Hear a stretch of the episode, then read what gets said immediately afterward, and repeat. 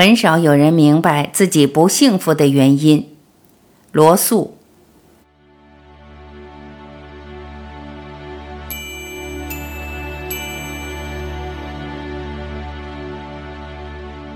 动物只要不患病，便是幸福快乐了。人呢，本来也应该这样，但在现代世界上却并非如此。至少有许许多多人是不幸福的。如果你自己不幸福，你或许就会承认自己在这一方面并不是个例外。如果你是幸福的，那么请自问一下，你的朋友中又有几个是幸福的？在你对自己的朋友做了回顾以后，你可以教自己学习观察人的情绪的艺术，使自己更善于感受在日常生活中遇到的人们的各种情绪。布莱克说：“我见过的一张张脸上显出斑斑懦弱，点点哀怨。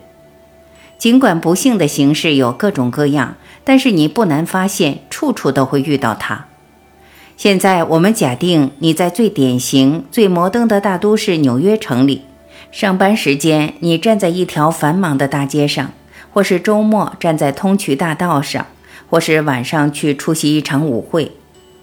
你把自我从心灵里完全排除，让周围陌生人的个性一一进入你的眼底。你会发现，这些不同的群体都有各自的烦恼。在赶着上班的人流里，你会看到焦虑不安。精神过度集中、消化不良，那种除了生存斗争，对一切缺乏兴趣的态度，游戏娱乐兴致殆尽，以及对人类同伴的冷漠无情，这种不幸的根源，部分在于社会制度，部分在于个人的心理。当然，后者在很大程度上就是社会制度的产物。为促进人的幸福，而在社会制度方面需要进行的改革。我以前已有著述。一个男人或女人在此时此地，在这社会中，怎么获得个人幸福呢？我认为这种不幸在很大程度上是由对世界的错误看法、错误的伦理观、错误的生活习惯所引起，结果导致了对那些可能获得的事物的天然热情和追求欲望的丧失。而这些事物正是人和动物的一切幸福快乐，最终有赖于他们的。这些事物的获得本在个人的能力范围之内。我因而提出这样一些转变方法：只要我们有一般的好运道，便能通过这些转变得到幸福。我生来并不幸福。我小时候最喜欢听的圣歌是：“对尘世觉得厌倦，我肩头重负罪孽。”我五岁时曾这么想过：要是我活到七十岁，那我到现在才忍受了我全部生命的十四分之一。我觉得在我面前的漫长的厌烦、无聊生涯简直难以忍受。到了青春期，我痛恨生活，一直在自杀的道路上徘徊。而我之所以终于没有自尽，只是因为想多学些数学。现在相反的，我热爱生活，几乎可以这么说。随着岁月一年一年的流逝，我对生活更加热爱了。这一方面是由于我发现了什么是我最想得到的东西，而且逐渐得到了其中的一大部分；一方面是因为我成功的摒弃了某些原先向往的目标，例如关于各种事物的确切的知识获得，因为实际上不可能得到它们；但在很大程度上，则是由于消除了对自我的过分关注。像别的受过清教徒教育的人一样，我也有过这么一种习惯：反省自己的罪过、愚行和缺点。我在自己眼中无疑自以为是公正的，是一个可怜的怪人。后来渐渐的，我学会了对自己及自己的不足之处不加关心。我把自己的注意日益集中到外部事物上去，如世界大事、各种学科的知识、我所喜爱的人等。对那些自我专注过于严重、用其他方法治疗均无效果的人来说，通向幸福的唯一道路是对客观知识的追求。自我专注有多种形式，其中最普通的有罪人、自恋者和夸大狂三种。骂人是邪恶的，饮酒是邪恶的，做生意的精明是邪恶的，而首先性是邪恶的。当然，他并没有禁止自己去享受这些快乐，但是这一切在他思想中都受到了毒化，他感到自己由此而堕落了。他全副身心去追求的一种快乐，是受到母亲的亲切抚爱。他在儿童时代的这一经历，至今依然记得。这种快乐，如今再也享受不到了。他便觉得一切都无所谓。既然他总是要犯罪的，干脆深陷到罪恶中去吧。自恋在某种意义上正是习惯的犯罪意识的反面，它包括对自我的羡慕和希望被人羡慕的习惯。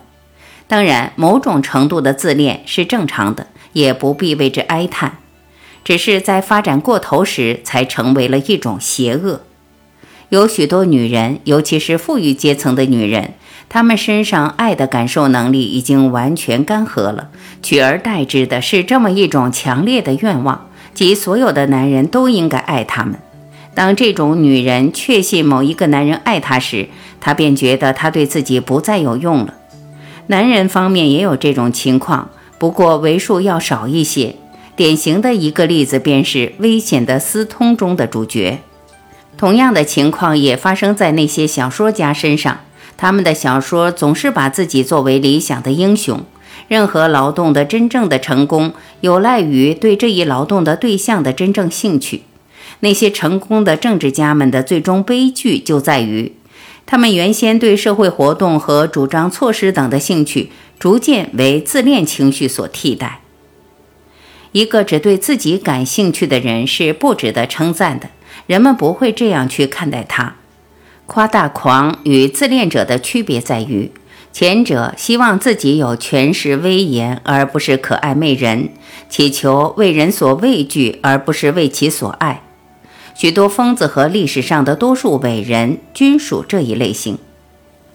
权欲同虚荣心一样，是正常人性中的一个重要部分。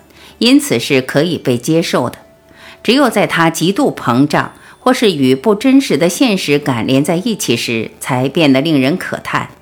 这时候，它会使一个人不幸福，或是显得愚笨，甚至两者兼而有之。很显然，不幸福的心理原因有多种多样，但是他们都有某些共同点。典型的不幸福的人，在于在青年时期被剥夺了某些正常的满足。于是就把这种满足看得比其他方面的满足更重要，一生只朝着这一方面孜孜追求。他仅仅对成功，而不是对那些与此相关的活动给予更多的不恰当的重视。今天，另外一种现象发展得很普通：一个人可能觉得自己彻底失败了，于是他不寻求任何形式的满足，只求消遣娱乐，淹没无闻。他变成了快活的爱好者，这即是说，他减少了自己的活力，以使生活容易忍受。例如，酗酒就是一种暂时的自杀，它所带来的快乐只是消极的，不过是不幸的短暂终止而已。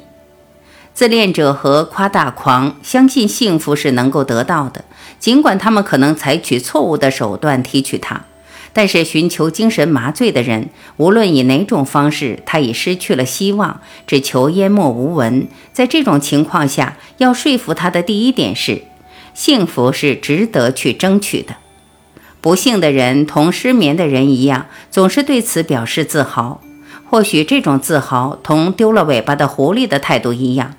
如果是这样，治疗的方法是向他们指出怎样去长出一条新的尾巴来。我想，很少有人在看到了幸福之后，再去存心选择不幸之路的。我不否认这类人的存在，但是肯定为数不多，不会形成气候。因此，我假定读者诸君是宁愿幸福而不愿不幸福的。我是否能帮助他实现这一愿望，我不能肯定，但至少我的努力是不会有害处的。